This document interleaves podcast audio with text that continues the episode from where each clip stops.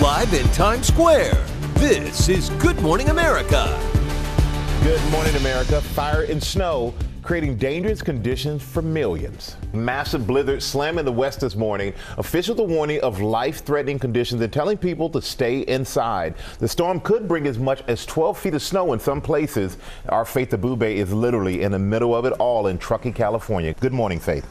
Uh, good morning to you, Michael. The area is already blanketed in snow, and you can see it's still coming down. This is just the amount of snow we've gotten in just the last several hours, and it's only the beginning of the most dangerous part of the storm. Officials are warning that the window for safe travel on the roads has already closed. They want people to hunker down, stay indoors, and leave the roads altogether. Now, the Sierra Nevada mountains, they're used to snow, but not like this, not like what's forecasted here. Gusty winds could bring whiteout conditions, near zero visibility, and then add the potential for down trees, down power lines, and potential power outages, and it could spell disaster. There are also avalanche watches up and down the mountain ranges, which could be life threatening as well. And so you have several ski resorts in the area. They've either closed or they're limiting their operating hours. Yosemite National Park overnight decided to close as well, urging visitors to leave the area altogether. This is very serious. In this specific area in Truckee, we're expecting upwards of 70 mile per hour wind wind gusts and about eight feet of snow when this is all said and done over the weekend. This is increasingly going to get worse throughout the day and into the weekend as well. But some people we have talked to said they are on alert, but they do have their emergency supplies ready to go in case they get trapped in this for several days. Michael. All right. Thank you so much for that, Faith. George? Okay, we're going to go from the snow to the wildfires in Texas. The biggest one is now the largest ever in Texas history. Chief National Correspondent Matt Gutman is on the scene. Good morning, Matt. Hey, good morning, George. This fire also causing two fatalities and destroying dozens and dozens of homes. Now, what you're seeing behind me is the home of volunteer firefighter Robert, I mean, Charles Clark. And as he came to this neighborhood with so many of the homes here on fire, he had a choice to make to try to salvage what was left of his home or to try to save the home of his neighbor, Chanel Young. I want to show you the result of his decision. That home unscathed. This morning, those deadly wildfires blazing through more than a million acres in Texas. On Thursday, firefighters taking advantage of favorable conditions. Even though it's cold, firefighters are still finding hot spots like this. They're trying to put them out before the wind kicks up and it gets hot again. With only 3% of the fire contained, thousands of residents forced to abandon their homes, in many cases, their livelihoods. Cattle seen here running from an encroaching wall of flames. The deadly fire taking the life of at least two people, including 44 year old Cindy Owen. She was driving and got really smoky and she couldn't breathe and um, kind of started panicking. After that point of contact was um, broken, her sister in law devastated. The family's lost. We were broken. She meant the world to all of us. Chanel Young was napping with her one year old when police rapped on her door. He's like, You don't have much time, get out. So I grabbed all three of my dogs, my child, as much as I could, and got out. Chanel thought it would be the last time she'd see her house, but when they drove back through the neighborhood, they saw another house on fire. That of her firefighter neighbor, Charles Clark. I said, Charles, you saved my house when yours was burning. He'd made a choice to send a team and a truck to her house, sacrificing his own. He was crying. And his daughters were here, and they were crying just the incredible selflessness. Now, we've been seeing firefighters frantically driving around trying to put out hot spots because today the temperature is supposed to rise 40 degrees over what it was yesterday. And starting tomorrow, there is a fire weather watch, much lower humidity, much higher winds and temperature, the kind of conditions that caused this fire to explode in the first place, Rebecca. Some giant challenges there, but guys, thank goodness for people like Charles Clark, that yeah. volunteer mm-hmm. firefighter who saved that home. Thank you, Matt. We appreciate it. We want to bring in now Sam Champion, who's in for Ginger. You're tracking all this dangerous weather. Sam. Yeah, he, he, used all the right words. Frantic is one, and explosive fire conditions another. So we had an inch of snow just in Amarillo yesterday with cold temperatures. Amarillo used it as a marker because the fires are just to the north of it. And as Matt said, we're going to 75 degrees again today. Look at those winds, 20 miles per hour. Sounds better. But we've got 24 hours to get a hold of this fire in some way, and that's not really possible or likely before we've got another front front coming in. These temperatures over the weekend are going to be near 80 degrees. We've got 19 to 30 mile per hour gusts coming with that front. Here comes more rain, and this is the big snow. This is where Faith was, and this doubles down into Nevada as well. We're talking about feet of snow there. George, we're going to be watching some big heat going on in the country as well. We've got heat from the middle of the country moving into the northeast. So much to track today. Okay, Sam, thanks very much. Now to President Biden and Donald Trump's dueling trips to the southern border. Trump blasted Biden. Biden invited Trump to cooperate on a solution. Chief White House correspondent Mary Bruce is at the border in Brownsville, Texas. Good morning, Mary. Good morning, George. Well, President Biden and Donald Trump used their competing visits to blame each other for the crisis here along the border, both now trying to get the upper hand and own this critical issue come November. Facing mounting criticism over his handling of the immigration crisis, President Biden visiting the border to confront a growing political challenge. Apprehensions have soared to record highs under his administration. The president Thursday briefed by Border Patrol on the banks of the Rio Grande and blasting House Republicans for tanking a bipartisan border deal at Donald Trump's urging. It's the toughest set of border security reforms we've ever seen in this country. It's time for the speakers and some of my Republican friends in Congress who are blocking this bill to show a little spine. Trump pressuring Republicans to kill the bill, eager to deny President Biden a political win on an issue Trump wants to run on himself. The bill has the backing of the conservative border union. We asked one of their top officials, Chris Cabrera, why. What's the biggest impact of Washington failing to pass that bill? Um, the security of our country. Former President Trump urged Republicans not to pass that deal. What'd you make of that? Oh, I mean, that, that's politics for you. Was it a perfect bill? No, it wasn't a perfect bill. Um, but it's better than the status quo, what's going on now. Ultimately, he says the president is responsible for the situation at the border. You get to make the decisions, and he made those decisions, and unfortunately, um, you know, the buck stops with him. 300 miles away in Eagle Pass, Donald Trump argued Biden's policies caused this crisis, blaming the president for what he described as lawlessness at the border. This is a Biden invasion over the past three years.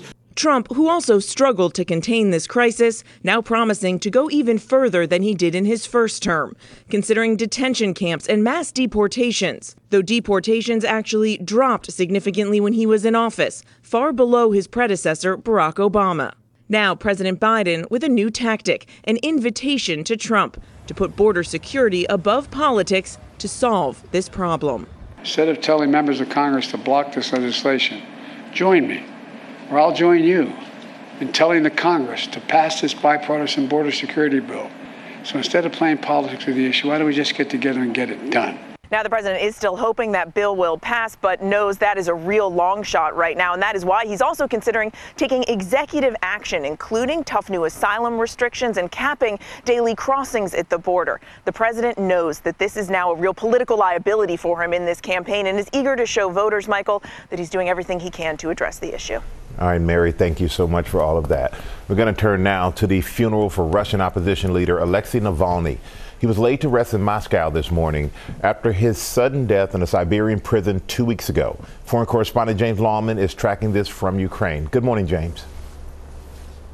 Yeah, good morning, Michael. Huge day for Russia today. A final goodbye to Alexei Navalny, Vladimir Putin's fiercest critic. You were not afraid, we are not afraid either. Just one of the extraordinary chants that's been heard outside the church where he this funeral took place. Lines of mourners stretched from block after block, many of them with flowers, but a big security presence too. Metal barriers and police in place. The same measures they took for Navalny protests when he was alive were the same clear signs Russia is ready to crush any protest. The Kremlin says it has nothing to say to Navalny's relatives on the day of his funeral, adding only this threat unauthorized actions will be held accountable by law. Navalny's wife, Yulia, and his two children, they live outside Russia in exile. They cannot attend, but his mother, Ludmila, she was there in the funeral procession. His team and his family say they've had eight days of difficulties trying to get his body back from the authorities, trying to find a place for the funeral, even to get a hearse company to drive him. But finally, he's been laid to rest. Rebecca?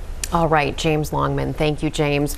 We turn now to chaos and confusion in Gaza, threatening to derail a return of Israeli hostages and those ceasefire efforts. Foreign correspondent Tom Soufi Burridge has the latest. This morning, Israeli drone video showing thousands of desperate Gazans surging towards a convoy of humanitarian trucks. Israeli tanks clearly visible. There, the IDF says, to protect the convoy. Tanks firing warning shots to disperse what Israeli officials called a threatening crowd. The IDF claiming self defense, saying when people who rushed the convoy got too close to the tanks, they opened fire. The Hamas run Gazan Health Ministry calling it a massacre, adding that at least 100 people were killed and more than 700 injured. Israeli officials claiming tens of those who were killed were crushed by the trucks and trampled by the crowd. This man saying Israeli tanks came out and opened fire on people randomly and directly, adding, If aid is to come to us in this way, we do not want it. We press the IDF. People simply went to get food in, in an area where there is a desperate humanitarian need and they were shot dead. This is the tragedy of this war. People should not be approaching our forces. The death toll in Gaza now more than 30,000, according to the Hamas run Gazan Health Ministry. Ahmed telling me more than 100 of his relatives were killed in Gaza earlier this month, including his three young daughters. They were like golden treasure to me, he says. Well, the US now considering airdropping aid into Gaza in the distance there. In the last few moments, we've heard multiple explosions, and President Biden reacting to those tragic scenes in northern Gaza, saying it will complicate negotiations to get a ceasefire and free more hostages. Biden still hopeful for a deal. George. Okay, Tom, thanks. We're going to get the latest now on the Trump trials. The former president expected in a Florida court today for a hearing in the classified documents case. Senior investigative correspondent Aaron Tursi is on the scene in Fort Pierce. Good morning, Aaron. And good morning to you, George. This hearing will determine when Trump actually stands trial on the charges of mishandling classified documents. It was originally scheduled for May, but it's almost certain today to be pushed. Special counsel Jack Smith is suggesting July. That would conflict with the Republican National Convention, so Trump's side says August. But really, Trump is hoping this never goes to trial at all after the U.S. Supreme Court agreed to decide whether he's immune from prosecution for actions taken while in office, as he has in the election interference case in Washington. Trump has argued he cannot be prosecuted here in Florida on charges of hoarding classified documents and obstructing the government's attempt to get them back. His lawyers have said Trump decided to move the records from the White House to his Palm Beach estate while he was in office, and so it constituted an official act. With the two federal trials, though, now unclear, and the Georgia case in limbo over the district attorney's romance with a prosecutor, it's possible, guys, Trump faces only one trial before the November election the case in New York, where he's charged over a hush payment to a porn star. Guys? Okay, Aaron, thanks very much, Michael. All right, George, now to the emotional reunion between a Florida sheriff's deputy and the baby whose life he saved following a car crash. Victor Oquendo is here with the story. And Victor, this video is intense, but thankfully everybody's okay. That's right, and good morning, Michael. A motorcycle crashed into a car with her mother and two daughters inside. His quick thinking at the devastating scene, saving the baby's life. And we do want to warn you, some of the images here are hard to watch. Dashcam video capturing the moment a motorcycle speeds by at an estimated 100 miles per hour, ending in a deadly crash. Canine One Central, I got a signal for motorcyclist. The motorcycle left in pieces. Florida Deputy Sergeant David Musgrove first on the scene within seconds. Hold on, hold on, let me get you guys out of there. First, pulling one child from the wreck. come here. Come here, sweetheart. Musgrove pleading for a stranger's help, handing the girl over. Hey, sir! Come help me, please! I need you to hold this little girl, please. Then rushing back to the vehicle to rescue six month old Lola, trapped inside and unresponsive. Is your baby okay? No! She's right there! No! I just remember the impact. My ear was ringing. The race was on to save Lola's life. Musgrove performing CPR on the side of the road until paramedics arrived.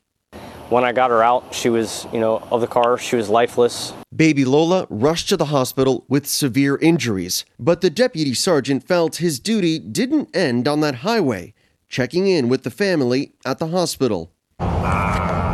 And this morning, the man the family now calls Uncle Dave, reuniting with them once again to celebrate little Lola's release from the hospital. Three weeks ago, when this happened, I, I did not anticipate we would be home already that Lola would be okay. He is our guardian angel. We call him Uncle Dave now, the girls do. And he is my hero, and he is my girl's hero. And we love him. Lola spent two and a half weeks in the hospital. She suffered skull fractures. Still a long road to recovery, but as you saw, she is home. Musgrove was awarded the Black and Blue Award for his heroic oh, actions. Yeah. What a scene. Such a sweet face on Lola, too. Absolutely. Uncle Dave is a hero. Uncle Yeah. Dave. All right, Victor, thank you for bringing that to us. Coming up, it's the end of an era for Oprah Winfrey and Weight Watchers, what it means for the future of the company. Plus, the growing questions about Princess Kate's health as Prince William steps out this morning. And outtakes from the Rust set played in court what an expert witness said about some of Alec Baldwin's conduct on set. First, let's go back to Sam. All right, George, I promised you some record heat, and it's building in the middle of the country right behind this cold air. So it's our last cold morning waking up around the Great Lakes into the Northeast and the Mid Atlantic. Look at the record temperatures that are already popped during the day Friday afternoon. Later on today in Minneapolis, that record heat starts to spread a little bit to the east. So, Detroit, you're into record temperatures by the time we get to Monday. New York, you would be if we had sunshine, but it's a fairly cloudy, damp weekend for us. We are just getting started on this Friday. We'll be right back. That's the first time I think I've ever felt like actual shock. We can see it. Oh, you got a fan here. I was just trying. No politics. Welcome back to GMA. I think we know all those people. That's a little flashback for Friday for our guy George, right there backstage at the Oscars. George, that was more than 10 years ago. Can you believe that? that was such a such a crazy, crazy night. He kept coming back again and again. We could keep rolling it for a while. She's shocked. You, how did you feel in that I moment, felt, hey, George? this is golden. We just made the night. We're okay. you know, that, that was Oscar winner, of course, Jennifer Lawrence. Well, she's going to return to the Academy Awards this year as a presenter. It's Hollywood's big night. It's only nine days away. Following a lot of headlines right now, including the dangerous weather. Officials warning of life-threatening conditions out west. The massive blizzard could bring as much as 12 feet of snow in some places. One of the wildfires burning now is the largest in Texas history. Thousands have been forced to abandon their homes. Also happening this morning, the funeral for Russian opposition leader Alexei Navalny. He was laid to rest in Moscow after his sudden death in a Siberian prison two weeks ago. Lines of mourners stretch for block after block, many of them with followers. Of course, his widow has blamed Vladimir Putin, calling him a murderer for her husband's death. Plus, breaking news this morning Elon Musk is suing OpenAI, OpenAI and its CEO, Sam Altman. Musk says Altman broke their founding agreement by pursuing profits over benefits to humanity. Remember, these are two people who sat on the board together from day one, and now they have a big dispute ahead. Also, college basketball superstar Caitlin Clark has officially announced she is going pro. Surprise, surprise. Surprise, surprise. Well, there's going to be some people in the stands in Iowa who aren't so happy about that, but I'm sure they'll cheer her on because she will forego her final year of college and enter the WNBA draft, where she is expected to be the number one pick. But before that, we're going to be watching to see Sunday because she's probably going to break the all-time NCAA scoring record. Yeah, I think the she needs like total 18 one. points or Good something to break. Pistol Pete's record. I can't wait to see that. And we've got a lot more ahead, including the emotional testimony in the Rust trial. It's all coming up. Now we're going to go do a shakeup at Weight Watchers. The company's stock plummeting after Oprah Winfrey announced she's leaving the board. Her exit follows the TV legend's revelation that she's using a weight loss drug. Erielle Reshef is here with more. Good morning, Erielle. Good morning to you guys. As we know, Oprah seems to have the Midas touch. Everything she touches turns to gold, but the reverse appears to be true as well. After 10 years on the board of Weight Watchers, she announced her exit, and even though she says she will continue to advise the company, the company's stock spiraled.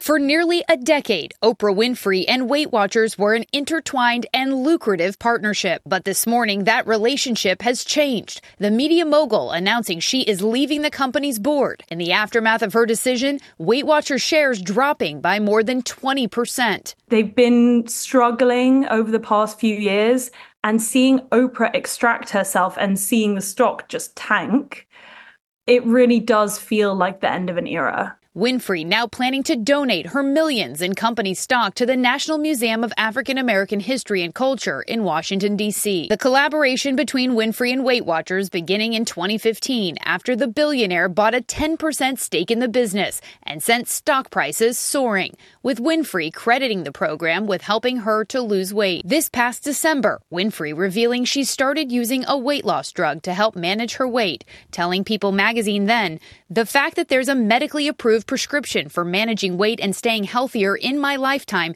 feels like relief, like redemption, like a gift, and not something to hide behind and once again be ridiculed for. I'm absolutely done with the shaming from other people and particularly myself. There has been a cultural shift in terms of how we perceive weight management, in part because of the advent of weight loss medication. So it's going to be interesting to see how Weight Watchers could navigate this moving forward. And of course, Weight Watchers now also prescribes medications as part of their weight loss plans. And Oprah has not specified which weight loss drug she is taking, but she has said in a statement she will continue to collaborate with Weight Watchers in elevating the conversation around recognizing obesity as a chronic condition, working to reduce stigma, and advocating for health equity, something so many people can relate to. But Era, there's also some news about a, uh, a potential weight loss drug that you can take less often than right. the one that we have now. So this is at the moment just an idea, but the company that's behind Wegovy and Ozempic says that its scientists are now looking into what it would take to make long-lasting GLP-1 molecules so the drug would be taken far less often than once a week. So it could have a major impact if it does come to fruition. Oh, that would be major. Yeah, just All an right. idea for now, but a big one. Big one, very big one. Mm-hmm. Thank you so much. Appreciate that, Erielle. And we will have more on these drugs used for weight loss and how they are affecting some people's relationships in our next hour. George? Okay, Michael, right now we're going to do, go to the trial of Rust armor Hannah Gutierrez Reed in the onset shooting death of the film cinematographer. Jurors were played behind the scenes video with an expert witness testifying that it showed serious safety violations. Whit Johnson here with the details. Good morning, Whit. Hey, George, good morning. Some of this footage we've never seen before. The prosecution's expert witness, a veteran armorer, blasted the way the gun was handled on set, calling it unsafe. But he testified once the armorer, Hannah Gutierrez, accepted the job, she took on the responsibility for others' lives. This morning, prosecutors painting the picture of a chaotic movie set in a criminal trial against Rust armorer Hannah Gutierrez.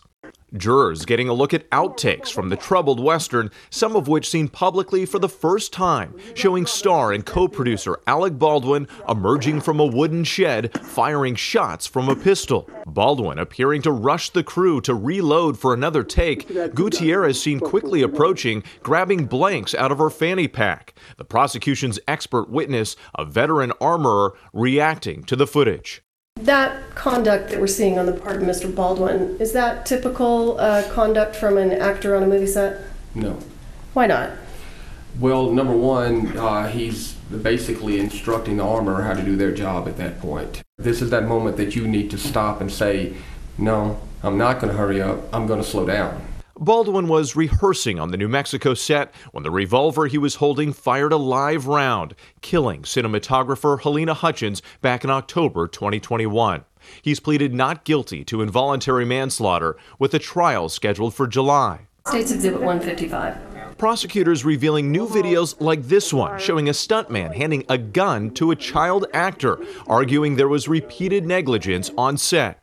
Gutierrez also accused of drug and alcohol use. She's been charged with involuntary manslaughter and tampering with evidence. It's a really difficult case. It's extremely tragic. David Halls, the first assistant director on Rust, who took a plea deal for his role in the shooting, delivering this emotional account of what unfolded. Did you speak to Ms. Hutchins when you approached her? I did. What did you say? Are you all right? Did she respond? Yes. She said, I can't feel my legs. And Halls also testified that he accepted the plea deal in part because he wants the truth to be known so that something like this never happens again. As we noted, Alec Baldwin's trial set for July. Some of these very same videos are expected to play an important role in that case, too. Guys. Okay, thank you. Michael? Coming up, um, we have the growing questions for the royal family about Princess Kate as Prince William steps out again this morning. And next, a showdown over the window shade. Take a look at this video going viral.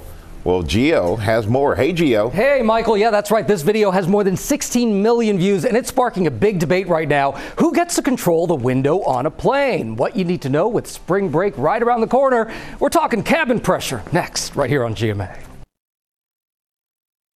Step into the world of Hollywood like never before with Melissa Rivers' Group Text podcast. Melissa, renowned for her red carpet expertise and storytelling prowess, invites you to join her and her famous friends for hilarious and heartfelt conversations. From discussing the latest binge worthy TV shows, navigating the highs and lows of life, and dissecting celebrity fashion, there is never a dull moment. With exclusive stories from special guests like Chelsea Handler, Cheryl Hines, your favorite reality stars, and deep dives into intriguing topics like the Where is Wendy Williams documentary, this podcast offers an insider's look into the glitz and glam of Tinseltown. It's not just Melissa's podcast, it's a collective experience where you're invited to join the conversation. So, if you've ever wanted a peek behind the Hollywood curtain, subscribe to Melissa Rivers' Group Text podcast now on your favorite platform. Get ready for laughter, tears, gossip. In other words, unforgettable moments that'll keep you coming back for more.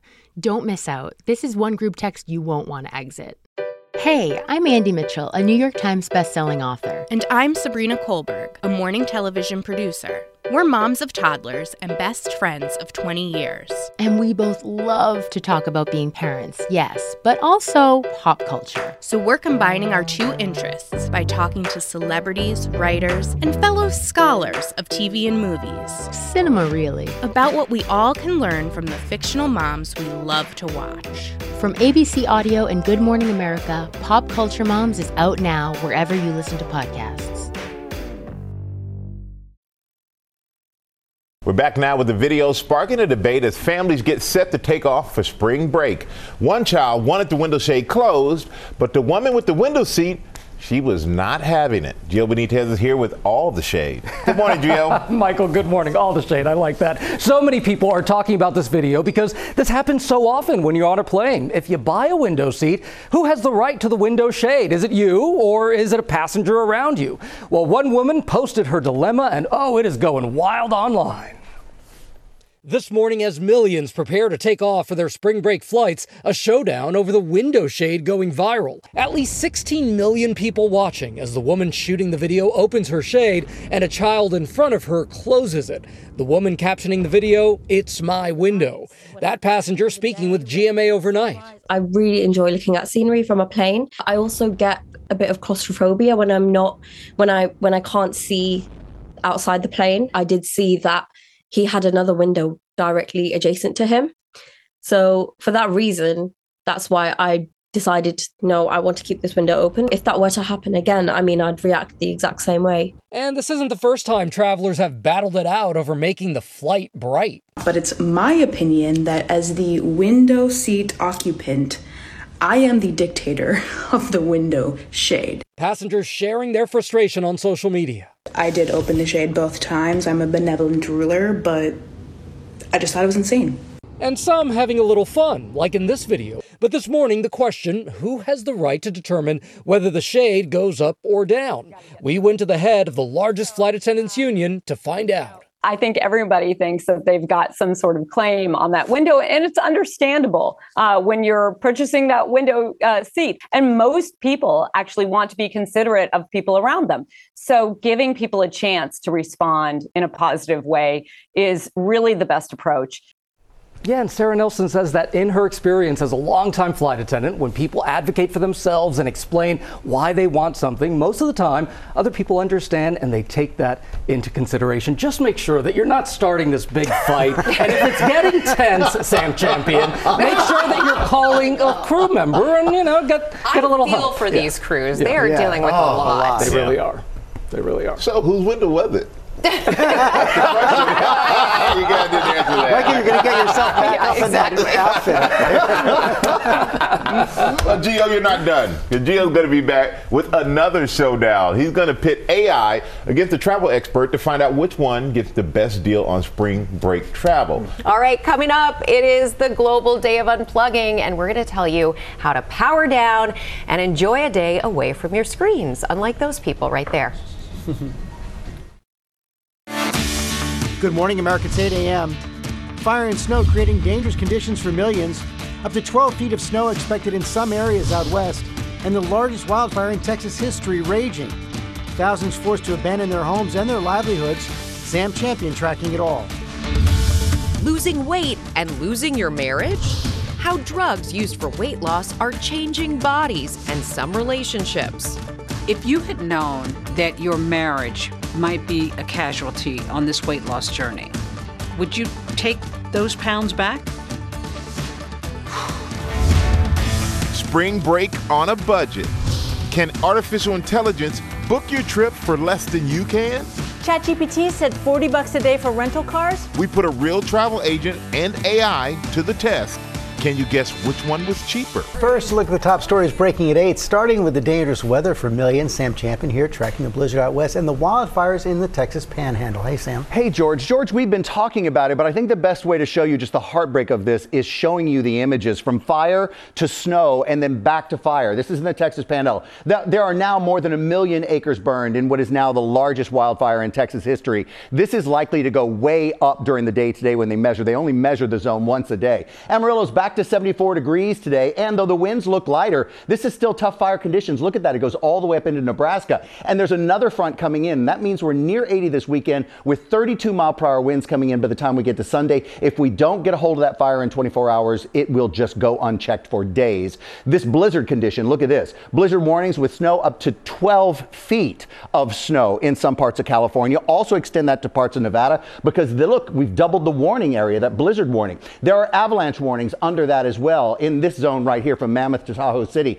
because there's just snow, so much snow coming that we could have avalanches there. This is a place that you do not want to travel in at all. As a matter of fact, they're shutting down roads right now. Michael? Definitely be careful there, Sam. Thank you. And we turn now to the latest on the IVF battle in Alabama. Legislation there was passed to protect access to IVF. Elizabeth Schulze joins us with what's next. And Elizabeth, is this giving some doctors and patients reassurance? Good morning.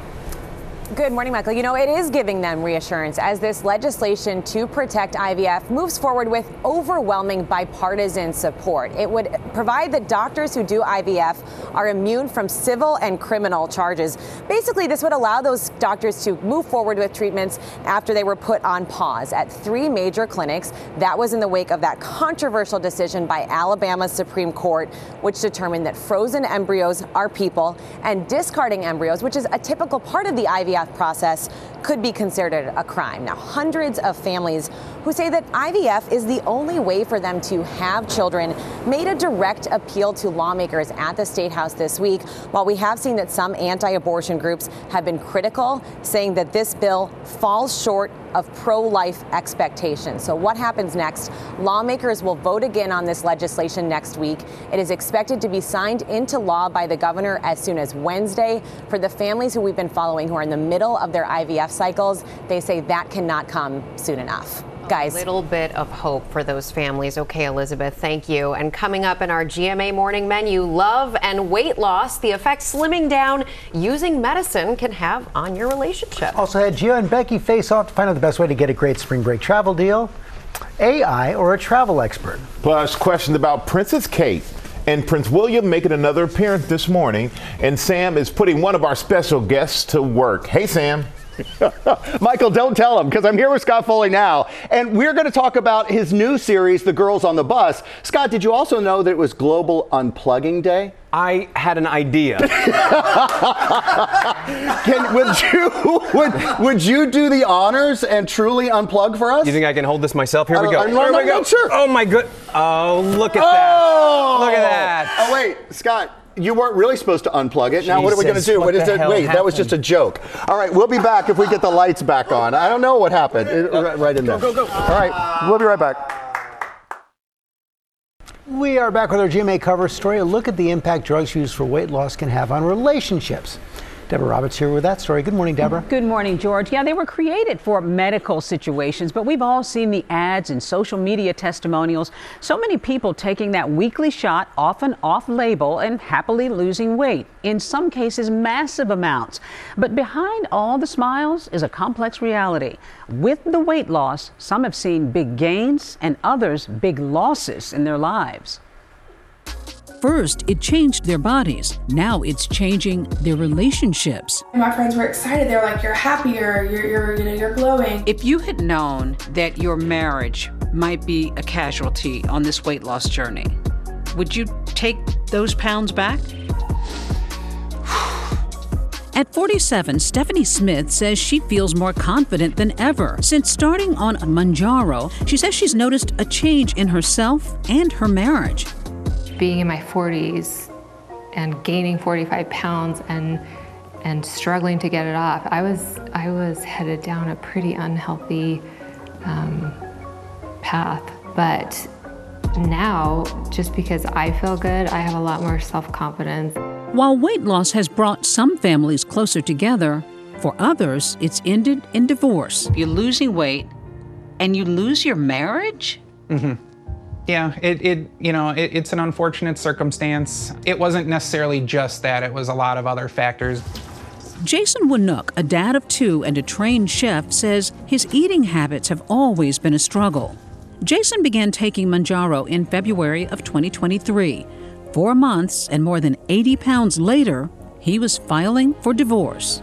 Was that tough with your relationship with your wife? You know, we were married for 17 years and together for 22. So, you know, the, the 40, the 44, 45 year old Jason is a lot different than the, the Jason that met his wife at 20. I think it more brought out confidence in me to see that we didn't really work anymore. Kevin says overall he is happy, but life is very different and a little bit complex now. A lot of complex emotions following many of these weight loss drugs, including questions about body positivity and whether this is a blow to that movement. You can see much more on Impact by Nightline, The Skinny Confessions after Ozempic, mm. streaming now on Hulu. And a lot of arguments, oh, guys. They broke out even here talking Yeah, about yeah. these drugs. I mean, this is something you could just debate all day long. Yeah, you absolutely can. But a lot of people have seen success and they're happy. And we'll be watching more. Please All do. right. Thanks so much for that, Deb. And now we're going to go to the royal family and Prince William making another public appearance on his own this morning as questions mount about Princess Kate. Maggie Rulli's in London with the latest. Good morning, Maggie. Hey, good morning, Michael. Yeah, this morning, as Princess Kate's recovering at home, Prince William is out and about in Wales. And guys, it looks like he even managed to sneak in a little bit of fun while carrying on with his royal duties. This morning, Prince William appearing publicly in Wales as questions mount over his wife's condition, visiting a pub with Wrexham FC's American owner and TV star Rob McElhenney. Across the US and UK, many are asking one big question Where is Kate Middleton? Princess Kate has not been seen in public since that walk to church on Christmas Day.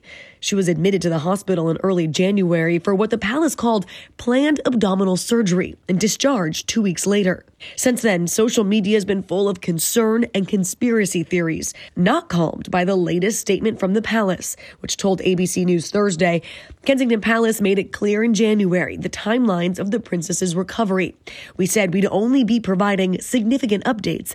That guidance stands. The situation exacerbated by Prince William bowing out of an engagement for a personal matter on Tuesday. An unusual move and unusual language for a royal. The palace only saying at the time that Kate was doing well. When it comes to your medical condition in the UK, it's a private matter. She's not the head of state, and that is why the King has decided to be more transparent with his cancer diagnosis and treatment. They're fully aware there's speculation online, but the reality is there are certain things that they're allowed to be private about. Thursday, Prince William seen visiting a synagogue, mentioning Kate, but not her condition. Both Kath and I are extremely concerned about the rise of anti-Semitism that you guys have talked about so eloquently this morning, and I'm just so sorry all of you uh, had to experience that. The prince trying to manage royal obligations as both his wife and his father face health battles. King Charles in the midst of cancer treatments. Now, the palace seems to be aware of how much interest Kate's well being is generating online, but guys, at this point, it seems like the family has decided this is a private matter and they want to keep it that way.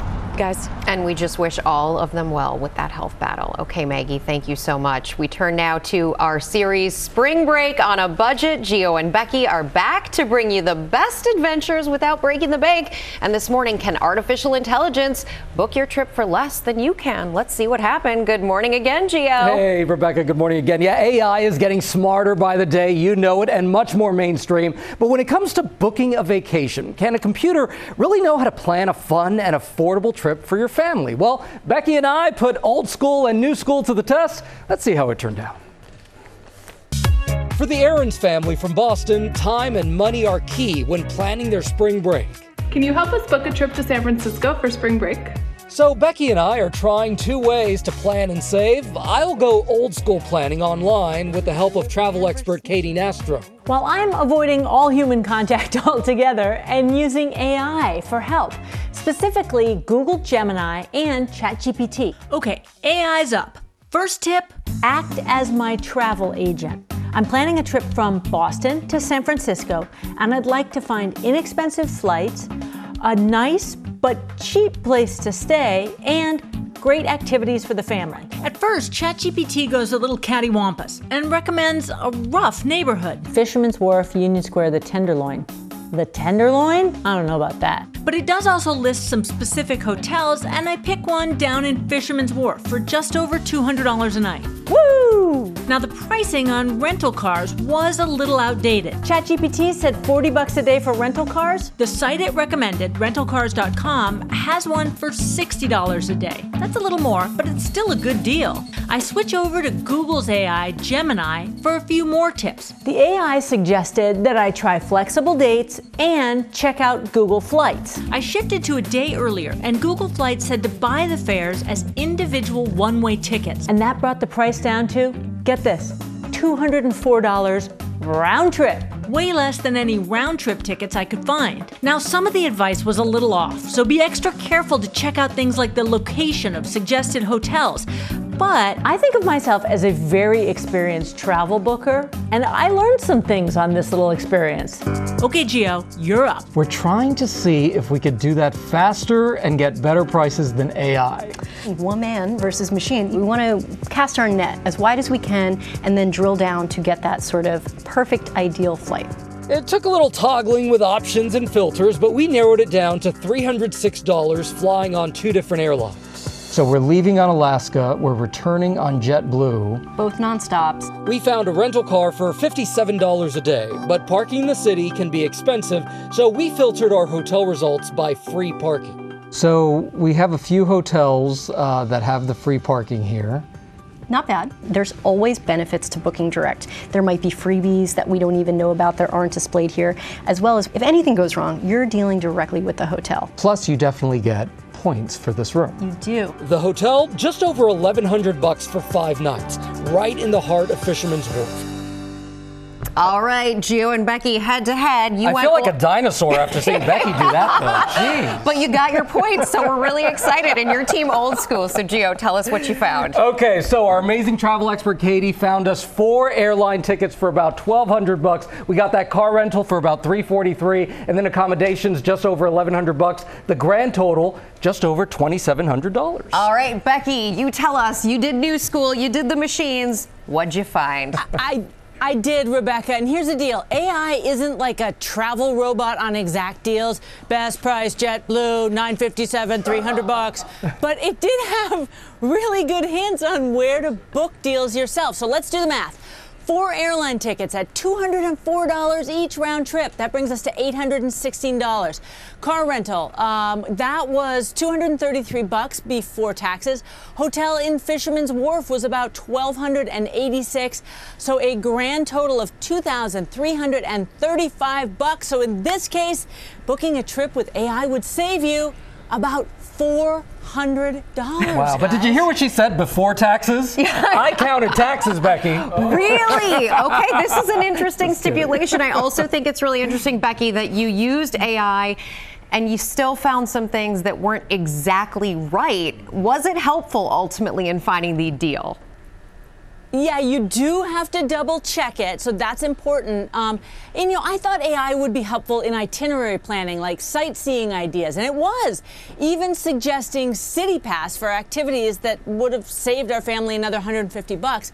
Um, but here's what surprised me: deal hunting is a cat and mouse game, and AI was really up to date on the current hacks for finding good prices. It was like having a travel savvy friend from the city you're visiting giving you advice that's all up to date. So I was pleasantly surprised. Well, I love a pleasant surprise when it comes to a travel hack. And Becky and Gio, we always love having you with us. Sam, time to book that flight. Yeah, that was, you. so, that was so much fun. I, I learned stuff there. All right, I want to show you uh, a little bit of a, a cherry blossom going on in Washington, D.C. And a lot of people have asked us, wait, isn't this super early? So the pink blossoms, and I'm not an arborist here, folks, but, but just follow me for a minute. The pink blossoms are early blooming in the D.C. area. It's those beautiful white ones that are all around uh, the city that are later on. And the National Park Service says that that cherry blossom, the white one, is March 23rd through March 26th, is the peak bloom there. Now, this is the fifth year in a row, though, that it is blooming in March. The normal date is April 4th. So be aware that this cool air that's there now is gone by tomorrow. We've got milder temperatures. And look at the long range forecast. Look how warm it stays on the East Coast. Right stuff. Yeah, time for the right stuff, everybody. This morning, Lori's here to help us get ready for spring with the best cleaning supplies to freshen up your home. Lori, always good to see you. Always You're kind of matching the furniture I today. know, it's spring. It's coming, Michael. It's right around the corner. Good morning. So we're going to start though. Mm-hmm. You know, you're going to start. You might as well go big. We're going Yeah. with the big, hard to clean messes first. That's exactly right. So if you have a carpet or couch or chair, any soft surface at home, you need this Bissell Little Green Clean Machine. Oh. So this has over 75,000 five-star reviews on Amazon, and we're going to show you how it works. We actually did a demo this morning. I think we're going to show you guys. So we had Billy spill a little bit of coffee on this chair, and then Sal cleaned it up right there. Can't take Billy anywhere. He's going Yeah, I to, you know. know, always spill some coffee on your chair. Usually can't take Sal either. But And so that was less than two hours ago, and you can see now. Nothing. Ta-da! So it looks really good. It's so user-friendly, Michael. I'm just going to show you here. It's no louder than a vacuum cleaner, Uh-huh. and you just use a light touch to spray, and then suck it right up. See that? Wow. It's so easy. It's under $100, which if you get your carpet or your upholstery professionally cleaned, that's going to cost you a lot more. And every purchase helps to benefit the Bissell Pet Foundation, which helps homeless pets. and I uh, under 100 bucks. That's a great Under deal. 100 bucks, That's a great deal. All right. What about the smaller messes? Okay, You are mentioned gonna pets and love other things. this one. So this is Folex. It is a top seller. It is only seven dollars. So if you will help me demo this, pour a little bit of coffee, not a lot, not a lot, just a little. There we go. There he goes. Okay. Now you're going to use Folex again under seven dollars. You're just going to spray it, Mhm. gently agitate it. So you're going to use a brush, kind of get that out, and then if you'll blot it Yeah, for that's me, agitated, yeah. yeah, and then it instantly will remove. This is great because it's safe to use around kids Yes. and pets. It has no CFCs, no VOCs. It can take out oil, grease, ice cream. We've used it in my house for ice cream markers, Play-Doh. You know, Really? you can't take my Play-Doh? husband anywhere. now, Blame Stella, Stella. for the Play-Doh. All right. What about dusting? Okay, this is really cool too. So this is under seven dollars. It looks kind of like It slime. fun, It's fun to play with. Okay, I'm so glad you're going to help me demo this. This is the color coral. So go ahead and uh, just kind of pick it up, the dust and the grime. This is great for car Oh, vents, wow. fans. Woo! Oh, don't worry, we have a broom for that later. But I need Sal. but what this is great for is all of those little nooks and crannies that you feel like even when you do a good big clean, you can't get into those little crevices to clean. This has over 50,000 five-star reviews. And you see, you just used it. Is your, does your hand feel sticky? No, No, it looks like really, you know, slimy, but it doesn't leave anything sticky and it has a zesty, clean smell. So there we go there. Now, next up, we're gonna do the Broombi. So this is the Broombi. best broom. So Michael, will you help me demo this one? I'm gonna sounds show like you for, go ahead, yeah, go ahead. edge? It's a Silicone silicone edge, so it uses static electricity. Uh, Look wow. at that, look at that. So um, it's great for crumbs, you can pick up glass, you can pick up hair. And what's great about this too, it has a Silicone is working. telescoping handle so you can get under couches or chairs or under the bed if something spills. But what's really cool about this, and we're just gonna wipe that right away, I is that it actually can get sweeping, liquid. by the way. It can get liquid, so you just pick it up right Ah. that. It is incredible. We love the Broombi. Caroline is obsessed with this, our producer. And then we have one final thing left, mopping, Michael. because I love sweeping. I'm not a big fan of mopping, but Oh, what kind of well, mopping you're gonna love this. you got here? Who wants to mop their floor with dirty water? Nobody. You need two chambers. The O Cedar will let you do that. So we're gonna put a little water Okay. on it. We're gonna mop up our floor here. Now, instead of putting it back into dirty water, we're putting it in this chamber.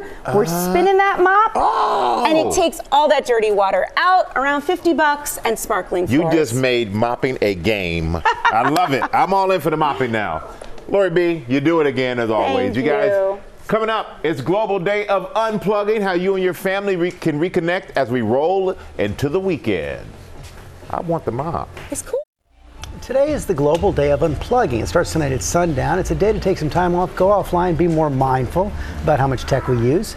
Uh, Deborah, you took a similar challenge. You called it the Flip Phone February. Oh my gosh, George, it was something else, I got to tell you. There's a study that says nearly half of us say we can't live without this, and I plead guilty to feeling kind of addicted to my smartphone.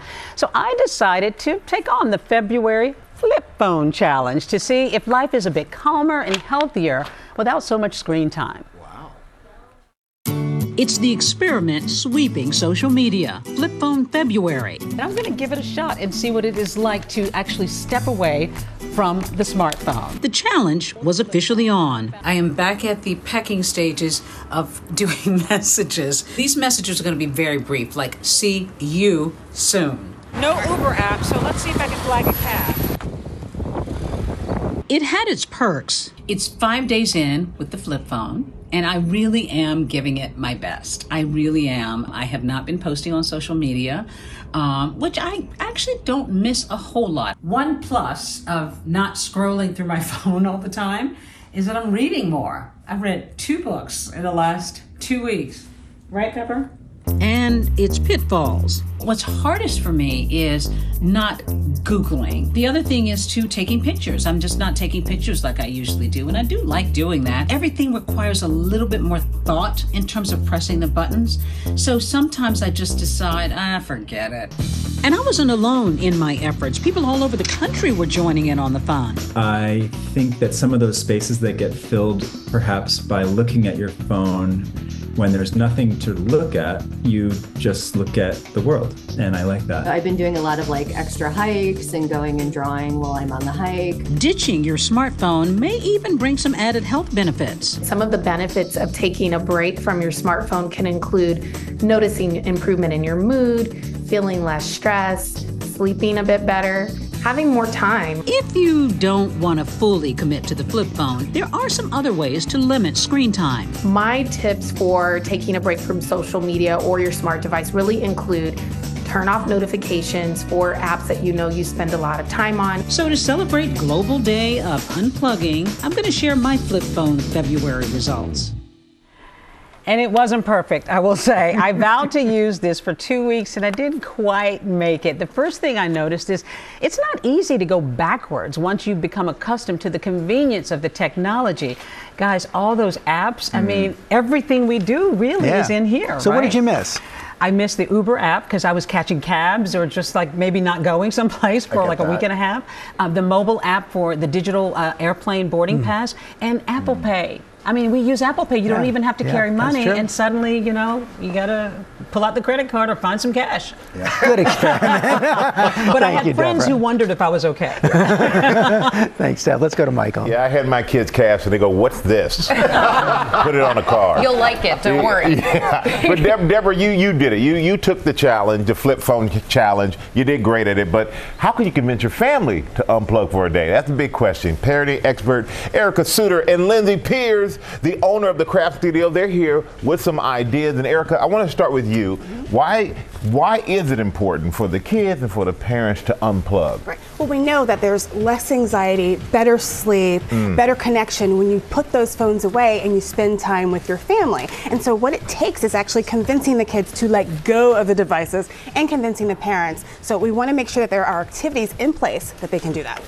And something that I think is so interesting as a parent of a five year old and a baby, we spend so much time worried about what they're doing in the real world and so much less time worried about what they're doing online.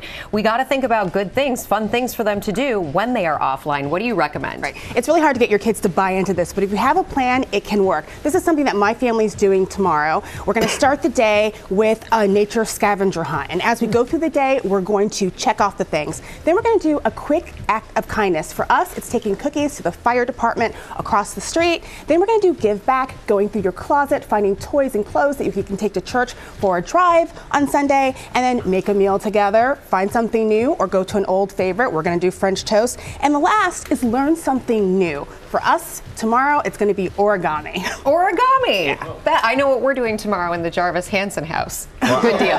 well, I- she said French toast. I'm like, can I come to your house, Erica? come hang out with you and the family. But that's a nice nice busy day mm-hmm. to keep all the kids, keep yourself and the kids occupied. Absolutely. And, and Lindsay's here. And Lindsay, I'm gonna you you brought us some great like offline activities Yes. that you can do with the kids to keep them occupied while they they have no screen time. So Yes. can you tell us about some? Of course. So Ryan over here is writing a letter to his idol. Ryan is writing to Ronaldo. Ah. Love it. And you can get them excited to make an old-fashioned stationery and letters by using materials you have. You can cut out hearts and make cute pop-up cards, watercolor, cut them out into shapes, emojis. Use the supplies you have, and it's amazing how creative they'll get without even having a lot of prompts. And how fun! Instead of trying to find your idol online, write them a letter. I mean, who knows? Maybe they'll write back because they don't get that many. It's kind of cool, right?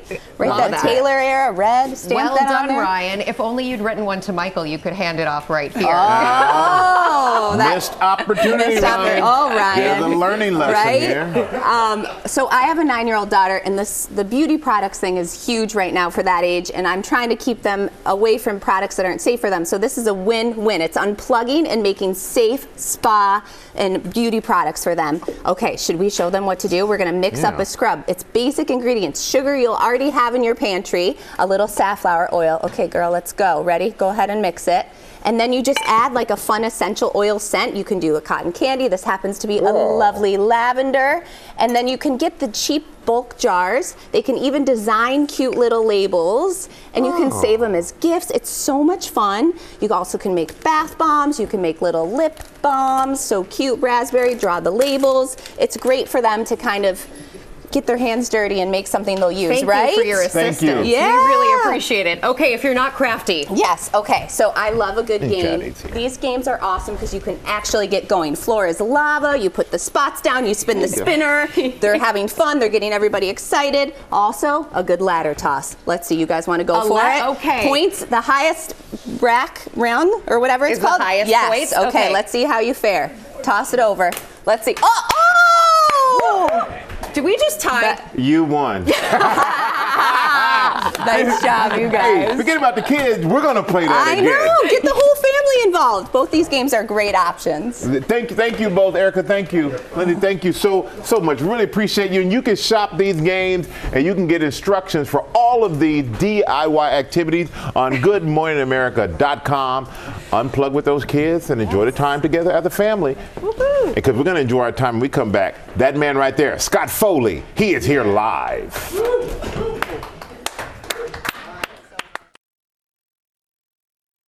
We've got the exclusive view behind the table. Every day, right after the show, while the topics are still hot, the ladies go deeper into the moments that make the view the view. The Views Behind the Table podcast. Listen wherever you get your podcasts. The first ever criminal trial of a former president is underway in Manhattan. It's one of potentially four trials facing former President Trump as he makes his third bid for the White House. What do voters think about his culpability, and would a guilty verdict make a difference in the election? I'm Galen Druk, and every Monday and Thursday on the 538 Politics podcast, we break down the latest news from the campaign trail. We sort through the noise and zoom in on what really matters using data and research as we go. That's 538 Politics every Monday and Thursday, wherever you get your podcasts.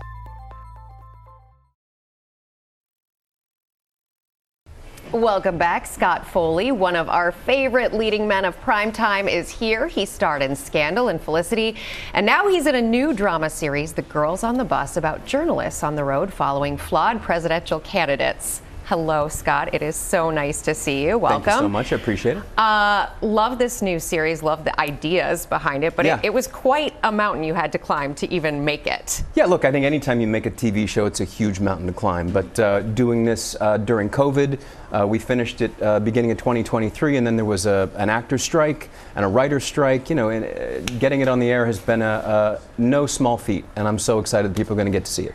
And this is inspired by a real life reporter that went on the road with the presidential candidates. So, what is crazier, the show or reality? Well, look, I, we, we do everything we can to write crazy in the show, but how can you beat what's going on right now? Yeah. Reality is insane. Yeah.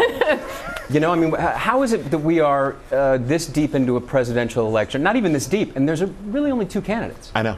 But this is a nice escape from reality, by the way, what you're putting out there. Yes, this is a great escape from reality. You know, we are following a, a um, you know, a fictionalized uh, electoral race. I play a, um, I play a young uh, mayor with uh, huge presidential ambitions. He's from Kansas. He's a military veteran. Really gives you sort of Pete Buttigieg vibe. Um, and we had a great time making it. Yeah, so you're the presidential candidate. Was there a speech that you remember that riled up the, electric, uh, the electorate that you think might be good for candidates, real candidates? Good for real candidates? Yeah. Uh, a specific speech? Yeah, like a stump speech out there Well, making look, people crazy. I, I always go back to uh, Obama at the Democratic Convention, right? That first sort of speech where everyone was like, oh, who is this guy? And next thing you know, he's president. That, for me, is one of sort of the greatest all time political speeches. Did you manage to find that moment in the show? Uh, I, personally, no, I can't compete with that. It's Obama. Um, but, but you know, there are some great stump speeches along the way in this show. This is a, a fantastic, funny, sort of uh, lightly comedic look at uh, a presidential electorate, and really, it's about these four women, these these uh, girls on the bus, as the show is called, and and found family along the way on the trail. I got to admit, I'm a huge Felicity fan, huge Dawson's Creek fan. Oh, my Takes me back as I think about your roles in those shows. And you have a 14 year old now? I Yeah, understand. you're aging us by talking about this. I'm sorry to do that, but I have to ask because I have to wonder what it's like. Has your 14 year old watched? I'm, I'm, uh, we have tried to show it to her three or four different times, and every time I come on screen, she sort of leaves the room. You know, once a dad, always a dad, so it doesn't matter if you're 26 on screen or 51 in real life, she doesn't care at all. I would have run out of the room watching with my dad too at the time, so Understood. I get it. Yeah. The great thing about kids. That's the great thing about kids. Yeah, that- They that- exactly humble. Moving forward to Scandal, though, Kerry Washington said that if there was a Scandal movie, she'd be up for it. Would you be? And she would want you in it. Or would Oh, you be really? up for it? Yeah.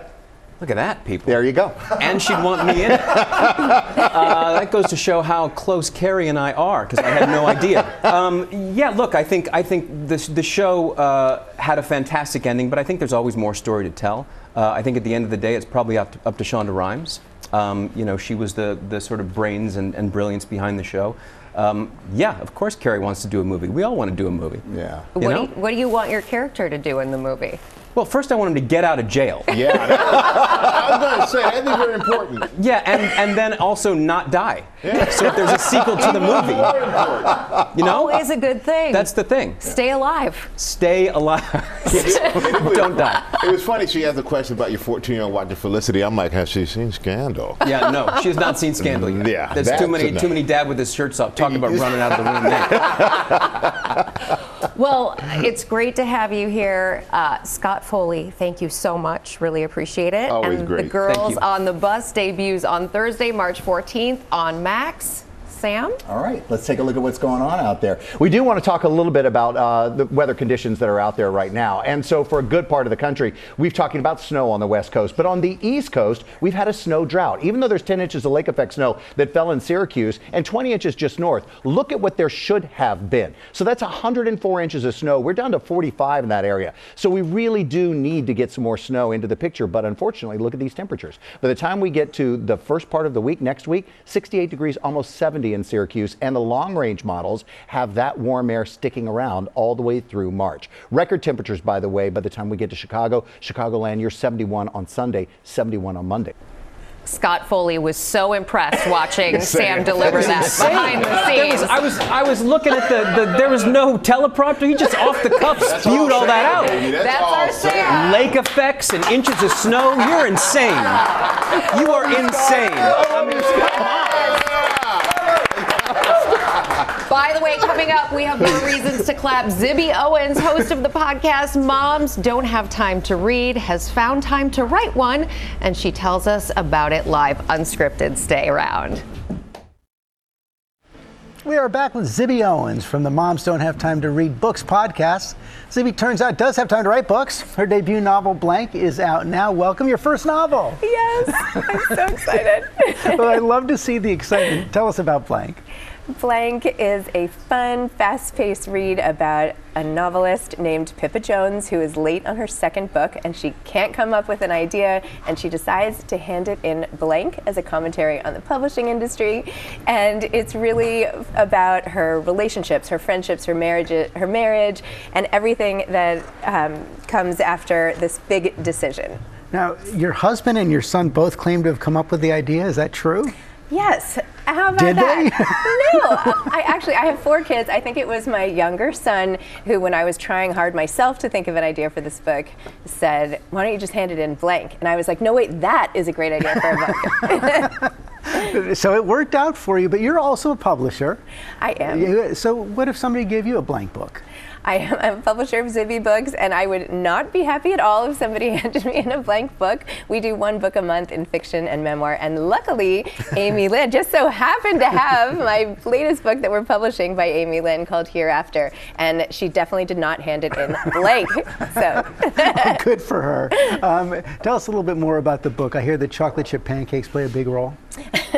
they, they do play a big role. My husband makes chocolate chip pancakes for my kids all the time, and then when he travels to LA for work, they're like, "Okay, mom, where are the pancakes?" I'm like, "I don't have time for this." So that is part of what I put in the book is this frazzled mom who just can't seem to do anything to make everybody happy.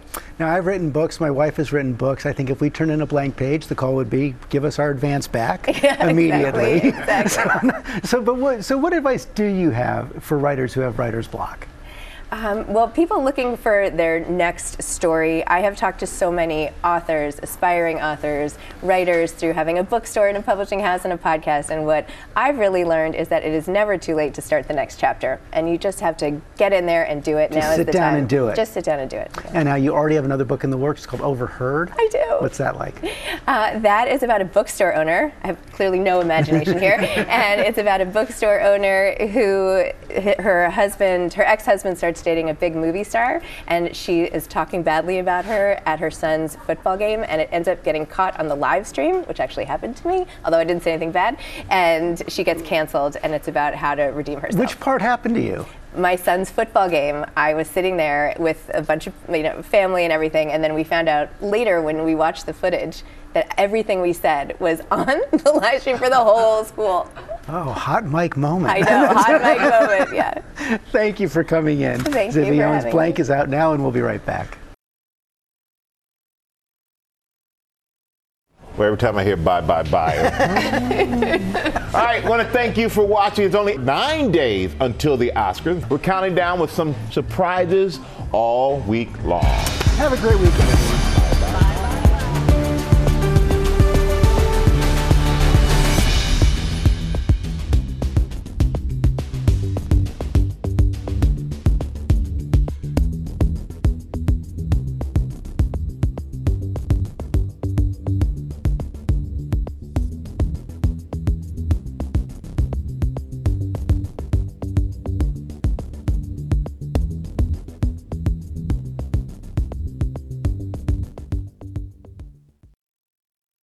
Step into the world of Hollywood like never before with Melissa Rivers' Group Text podcast.